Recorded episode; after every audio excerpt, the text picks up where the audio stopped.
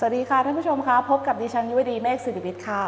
ค่ะโอบุนินทรักษ์ค่ะครับธนกรสุอรุณครับค่ะเรา3คนนะคะยินดีต้อนรับทุกท่านค่ะเข้าสู่รายการไทยก้าวพัฒนาทั่วโลกค่ะรายการที่จะพาทุกท่านค่ะไปทำความรู้จักและคุ้นเคยกับบทบาทการทำงานของกรมความร่วมมือระหว่างประเทศนะคะหรือ Thailand International Cooperation Agency ที่เราเรียกกันสั้นๆว่าไทยก้านะคะรายการนี้นะครับจะออกอากาศทุกๆวันจันทร์เวลา 6:30 น.ถึง 7:00 น.ทางสถานีวิทยุสรานรม AM 1575 กิโลเฮิรตซ์นะครับค่ะแล้วก็เพจ Facebook นะคะไทก้าคอร์ปอเรชั่นและสรานรมเรดิโอค่ะค่ะนอกจากนี้นะคะไทก้าพัฒนาทั่วโลกค่ะเรายังเพิ่มช่องทางในการติดตามนะคะก็คือท่านสามารถรับฟังได้ทางพอดแคสต์นะคะไม่ว่าจะเป็น Google Podcast Spotify Podcast หรือว่าจะเป็น Apple Podcast นะคะท่านสามารถที่จะเซิร์ชคำว่าไทก้าพัฒนาทั่วโลกก็จะสามารถรับชมรับฟังเราได้ทุกๆตอนเลยค่ะวันนี้ก็เป็นไทก้าพัฒนาทั่วโลกตอนที่3เนาะซึ่งเป็นตอนที่พวกเราไทก้าเราค่ะได้ไปทำสัมมนาร่วมกันเกี่ยวกับเรื่องของการส่งเสริมประสิทธิภาพการดำเนินงานความร่วมมือเพื่อการพัฒนาโดยน้อมนำหลักปรัชญาของเศรษฐกิจพอเพียงเป็นแนวทางค่ะเราไปดำเนินงานในระหว่างวันที่ 12-14 สิงหาคม 2565 โดยไปที่จังหวัดเพชรบุรีค่ะวันนี้เป็นตอนที่3เพราะฉะนั้นตอนที่1เราได้มีการพูดคุยเกี่ยวกับเรื่องอะไรคะน้องคอปเตอร์ค่ะครับตอนที่1นะครับเราก็ได้ไปฟังบรรยายในหัวข้อ work life balance นะครับโดยเราก็ได้รับเกียรติจากอาจารย์สรวิทย์บัวศรีนะครับบรรยายเกี่ยวกับศาสตร์หรือว่าเครื่องมือที่เรียกว่า Enneagram นะครับหรือว่าภาษาไทยก็คือนพพลักษ์ซึ่งทำให้เราชาวไทก้าเนี่ยรู้ว่าเรามีบุคลิกอย่างไรบ้างนะครับมีนิสัยใจคอยังไงโดยจะมีบุคลิกทั้งหมด9 ประเภทและเราก็พูดถึงกิจกรรมปลูกป่าเฉลิมพระเกียรติสมเด็จพระนางเจ้าสิริกิติ์พระบรมราชินีนาถพระบรมราชชนนีพันปีหลวงเนื่องในโอกาสมหามงคลเฉลิมพระชนมพรรษา90พรรษา12 สิงหาคม 2565 ณ หน่วยพิทักษ์แก่งกระจานกจ2 อุทยานแห่งชาติแก่งกระจานค่ะอันนี้ก็จะเป็นไทก้าพัฒนาทั่วโลกตอนที่1เนาะซึ่งในตอนท้ายรายการค่ะเราก็ได้บอกว่าไทก้าเราค่ะเนื่องจากเป็นทีมใหญ่มากเลยประมาณ100 กว่าคนได้เนี่ยเราก็มีการแบ่งกลุ่มออกไปเป็น3 กลุ่มค่ะโดยแต่ละกลุ่มเนี่ยก็จะมีการมานำเสนอให้ท่านผู้ชมได้รับทราบกันนะคะว่าเราได้ไปเรียนรู้อะไรบ้างในแต่ละพื้นที่นะคะค่ะสำหรับไทก้าพัฒนาทั่วโลกตอนที่2ค่ะก็ได้เป็นการพาไปดูงานที่อุทยานสิ่งแวดล้อมนานาชาติสิรินธรซึ่งท่านอธิบดีกรมความร่วมมือระหว่างประเทศหรือว่าท่านอุรีรัตน์เจริญโตค่ะท่านก็เป็นหัวหน้าคณะพาคณะไปดูงานในที่อุทยานสิ่งแวดล้อมนานาชาติสิรินธรเราก็ได้มีการเรียนรู้เกี่ยวกับเรื่องของการรักษาสิ่งแวดล้อมแล้วก็การอนุรักษ์ธรรมชาติสิ่งแวดล้อมโดยเฉพาะในเรื่องของป่าชายเลนด้วยนะคะค่ะสำหรับวันนี้ค่ะเป็นไทก้าพัฒนาทั่วโลกตอนที่3ค่ะเรามีตัวแทนที่เป็นตัวแทนของคณะที่ไปดูงานในรถบัสคันที่2นะคะค่ะเราไปดูงานกันที่ไหนคะน้องหญิงคะค่ะหญิงอยู่บัสที่2นะคะเราไปกันที่โครงการศึกษาวิจัยและพัฒนาสิ่งแวดล้อมแหลมผักเบี้ยอันเนื่องมาจากพระราชดำรินะคะเราก็ไปดูงานในเรื่องของระบบบ่อบำบัดน้ำเสียและก็การกำจัดขยะชุมชนนะคะค่ะงั้นเราไปติดตามกันไหมว่าเพื่อนๆเราใครจะเป็นคนมานั่งพูดคุยให้เราฟังกันบ้างนะคะค่ะงั้นเชิญติดตามรับชมได้เลยค่ะสวัสดีค่ะพิงค์กสิทธินาถ กัวพานิชนะคะกุ๊กกิ๊กศิริยากรจีคำค่ะมดอรุณีหลักคำค่ะกรกรกนกค่ะซึ่งพวกเราเป็นตัวแทนของกลุ่มที่ไปดูงานโครงการศึกษาวิจัยและพัฒนาสิ่งแวดล้อมอันเนื่องมาจากพระราชดำริอำเภอบ้านแหลมจังหวัดเพชรบุรีค่ะโดยมีท่านวัฒนวิทย์คดชเสนีค่ะรองอธิบดีกรมความร่วมมือระหว่างประเทศเป็นหัวหน้าของกลุ่มคณะค่ะแล้วก็มีพี่ๆน้องๆประมาณ30คนเข้าร่วมในการศึกษาดูงานที่โครงการด้วยค่ะพี่หญิงต่อค่ะก่อนที่จะพูดคุยกันเรื่องงานนะคะอยากจะสอบถามแต่ละคนหน่อยค่ะว่าไม่ทราบว่าจากการที่เราไปทัศนศึกษาในที่โครงการแหลมผักเบี้ยในครั้งนี้ไม่ทราบว่าแต่ละคนได้รับอะไรมาบ้างคะเริ่มจากของกูกีนะคะโดยส่วนตัวเราก็ได้มีการเรียนรู้ในการศึกษาพื้นที่เกี่ยวกับการบำบัดน้ำเสียแล้วก็การทำเอาปุ๋ยมาเป็นหมักชีวภาพค่ะรู้สึกชื่นชมในโครงการมากว่ามาจากการพัฒนางานวิจัยแล้วก็นำไปสู่การพัฒนาที่สามารถใช้ได้จริงแล้วก็เป็นวิธีที่ง่ายใครๆก็ทำแบบนี้ได้อะค่ะแล้วพี่กรณ์ล่ะคะค่ะสำหรับกรณ์นะคะกรณ์รู้สึกว่าตอนแรกก็ประหลาดใจเพราะว่าเราเองก็ไม่เคยได้ทำงานในรูปนี้แล้วก็พอได้มาเข้าร่วมได้มีโอกาสมาเข้าร่วมเนี่ยก็รู้สึกสนุกแล้วก็ประทับใจในความคิดของท่านน่ะที่ว่าสามารถที่จะแบบนำสิ่งแวดล้อมรอบตัวเราเอามาใช้เพื่อที่จะพัฒนาชุมชนเราให้ดีขึ้นได้โดยที่ไม่ต้อง เสียเงินมากไม่ต้องใช้เทคโนโลยีอะไร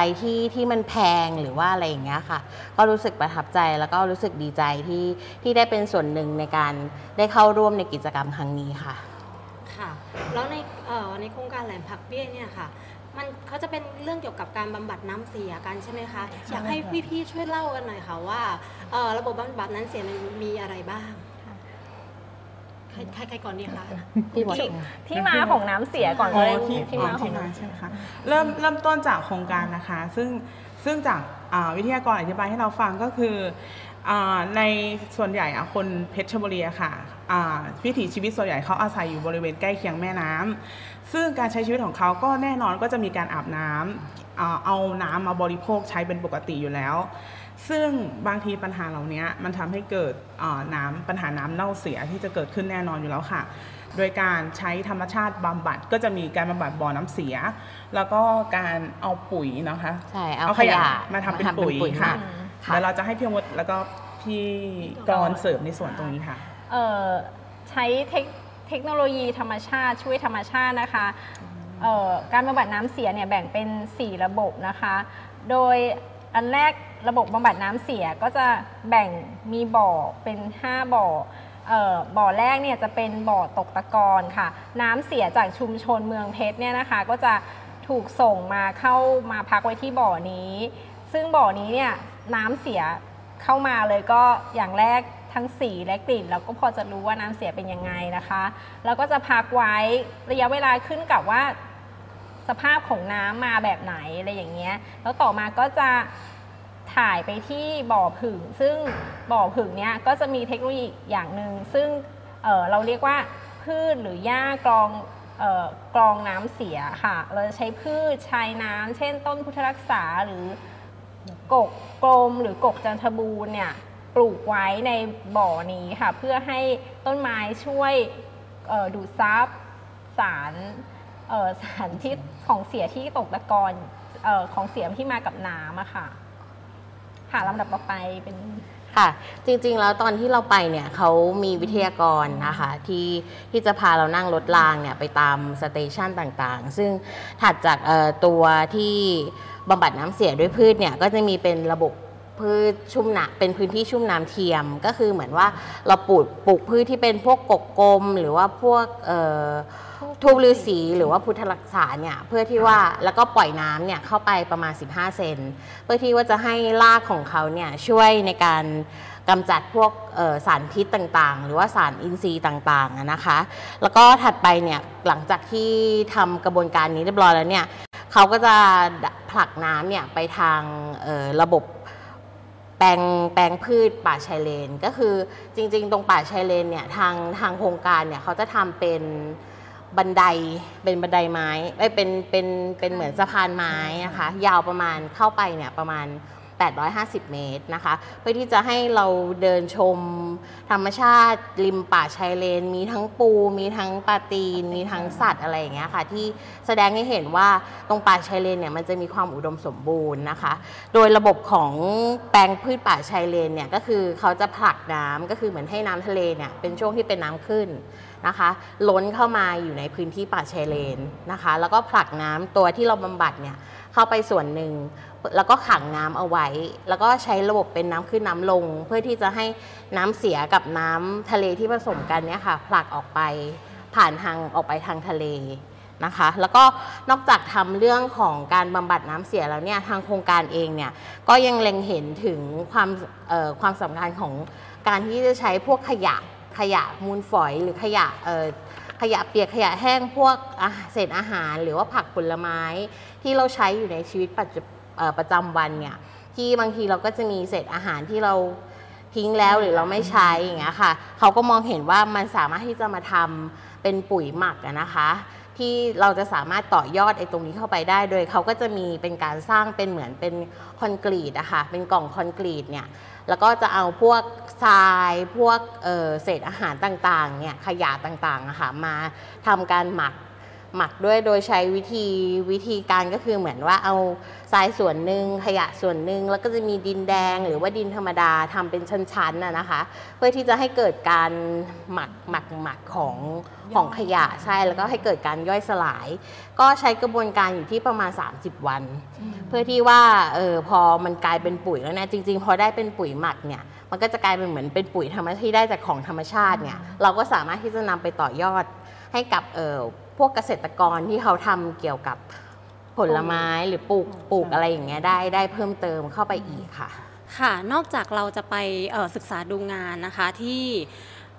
แหลมผักเบี้ยใช่ไหมคะเราก็ยังจะมีกิจกรรมปลูกป่า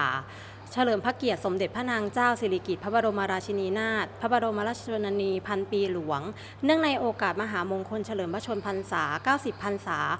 12สิงหา2565ณหน่วยพิทักษ์แก่งกระจานกจ2อุทยานแห่งชาติแก่งกระจานค่ะและอยากจะให้เพื่อนๆช่วยแชร์ประสบการณ์จากการกิจกรรมการปลูกป่าในครั้งนี้ค่ะไม่ทราบว่าทุกคนรู้สึกยังไงบ้างคะประทับใจ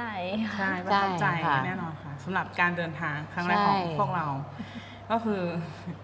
ถนนก็คือแอดเวนเจอร์สุดๆนะคะก็ในการที่ไปทางนี้เนาะเราได้เห็นของเจ้าหน้าที่กรมอุทยานเขาได้ให้การช่วยเหลือเราเป็นอย่างมากเลยสำหรับในการเดินทางครั้งนี้ด้วยเนาะแล้วก็รู้สึกว่าก็คือมีโอกาสได้ปลูกต้นไม้อะค่ะก็คือมะขามป้อมป่าแล้วก็ต้นไผ่ใช่สำหรับช้างใช่แล้วก็การช้างเขาทานใช่ค่ะแล้วการทำโป่งเนาะใช่โป่งเทียมโป่งดินเทียมจริงๆพวกเราก็เคยปลูกป่าปลูกต้นไม้นี้กันมาบ้างแล้วแต่ว่าเข้าไปปลูกในป่าที่อยู่บนเขาใช่เป็นครั้งแรกใช่ใช่เหมือนกันค่ะเหมือนเคยได้ยินว่าจริงๆแล้วเขาบอกว่าตรงพื้นที่ที่เราไปปลูกอ่ะจริงๆไม่ได้เปิดให้คนทั่วไปเข้าด้วยนะค่ะเป็นเพราะว่าเหมือนยังให้เฉพาะหน่วยงานเข้าไปใช่ค่ะสำหรับการเดินทางก็อาจจะหมักนิดหน่อยแต่ก็เราได้รับการประสานงานที่ดีจากผู้พิทักษ์แผ่นดินป่าค่ะป่าใช่แล้วเราก็ได้เห็นว่าแบบเจ้าหน้าที่อุทยานเขาแบบทำงานกันหนักมากจริงๆอ่ะเพราะว่ากว่าจะเข้าไปถึงจุดนั้นได้อ่ะมันแบบค่อนข้างที่จะแบบลำบากเหมือนกันใช่ค่ะต้องขอบคุณเจ้าหน้าที่ด้วยในความชำนาญพื้นที่และการขับรถที่ใช้ความสามารถเฉพาะตัวเนาะใช่แล้วพวกพี่ได้ปลูกต้นไม้กี่ต้นนะคะน่าจะประมาณ5นะประมาณเหมือนกันเนาะไล่เรียกกันนะคะ5-6 ต้นส่วนใหญ่ปลูกต้นอะไรกันนะคะก็มีต้นมะขามไหมต้นไผ่ต้นลูกว่าเนาะส่วนใหญ่ก็จะประมาณเนี้ยค่ะเพราะว่าต้นพวกนี้เป็นอาหารของพวกสัตว์ป่าใช่มีช้างแล้วก็มีกระทิงที่เขาจะเดินผ่านไปผ่านมาตรงนั้นใช่ค่ะมีเสือด้วยค่ะระหว่างทางเจ้าหน้าที่ชี้ให้ดูด้วยนี่ไงรอยกระทิงก็คือเราก็ดูไม่รู้ว่ามันคือรอยกระทิงคือยังไงใช่ค่ะค่ะสุดท้ายนี้นะคะขอขอบคุณโครงการดีๆนะคะที่ให้พวกเราได้ไปเรียนรู้และศึกษาดูงานนะคะเกี่ยวกับเรื่องการบำบัดน้ำเสีย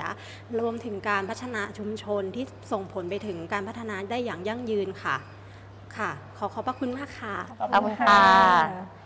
เป็นยังไงบ้างคะน้องหญิงหลังจากไปดูที่แหลมผักเบี้ยมาแล้วค่ะค่ะรู้สึกว่าโครงการเป็นโครงการที่ดีมากเลยค่ะเหมือนเราสามารถคืนสิ่งดีๆให้กับสิ่งแวดล้อมไปเหมือนน้ำที่ผ่านการบำบัดแล้วเนี่ยเราก็จะ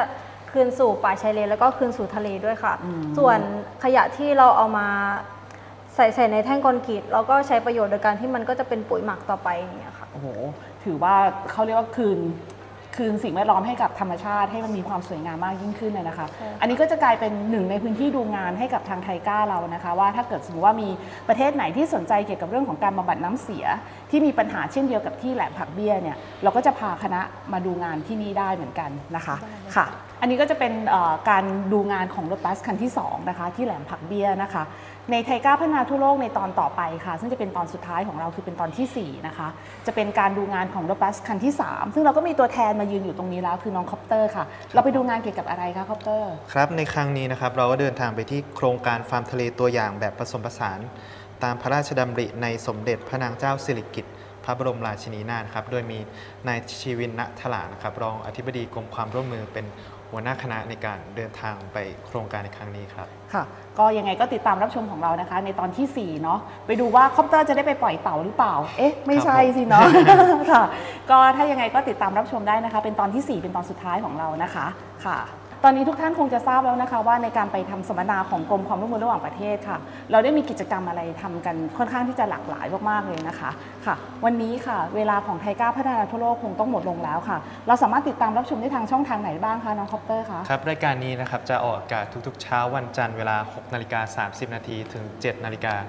ทางสถานีวิทยุสลาลม AM 1575 กิโลเฮิรตซ์นะครับหรือท่านสามารถรับชมย้อนหลังได้ทางเพจ Facebook ไทยก้าคอร์ปอเรชั่นหรือสลาลมเรดิโอค่ะหรือท่านสามารถรับฟังเราย้อนหลังได้ทุกๆตอนเลยนะคะทางพอดแคสต์ค่ะไม่ว่าจะเป็น Apple Podcast Spotify Podcast หรือว่าจะเป็น Google Podcast นะคะท่านเพียงแค่เซิร์ชคำว่าไทยก้าพัฒนาทั่วโลกค่ะท่านก็จะสามารถรับฟังเราย้อนหลังได้ทุกๆตอนเลยนะคะค่ะสำหรับวันนี้ค่ะดิฉันยุวดีเมฆศิริวิทย์ค่ะค่ะอบบุญอินทรักษ์ค่ะธนกรสุอรุณครับค่ะเรา3คนต้องขอลาท่านผู้ชมไปก่อนนะคะแล้วก็พบกันใหม่ในโอกาสต่อไปค่ะสวัสดีค่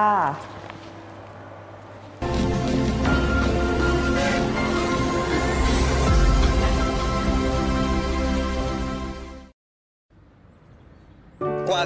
33 ปี APEC ไม่เคยหยุดพัฒนาเพื่ออนาคตเศรษฐกิจที่เปิดกว้างเชื่อมโยงและสมดุลไม่หยุดเปิดรับโอกาสใหม่ๆเพื่อช่วยผลักดันการค้าการลงทุนไปสู่ระดับโลกไม่หยุดเปิดรับนวัตกรรมใหม่ๆเพื่อเพิ่มผลผลิตและสร้างความยั่งยืนไม่หยุดเปิดสู่การค้ารูปแบบใหม่เพื่อปรับตัวไปกับความเปลี่ยนแปลงไม่หยุดเชื่อมต่อเพื่อเชื่อมโยงภูมิภาคเข้าหากันและปลดล็อกศักยภาพที่ไร้ขีดจำกัดไม่หยุดเชื่อมโยงโอกาสใหม่ๆกับวิถีชีวิตแบบใหม่ไม่หยุดเชื่อมโยงดิจิทัลให้ครอบคลุมทุกพื้นที่เพื่อสร้างความเติบโตที่ยั่งยืนไม่หยุดเชื่อมโยงเทคโนโลยีเพื่อสุขภาวะที่ดีและเศรษฐกิจที่ก้าวไปข้างหน้าไม่หยุดคิดค้นนวัตกรรมแปรรูปอาหารเพื่อลดขยะ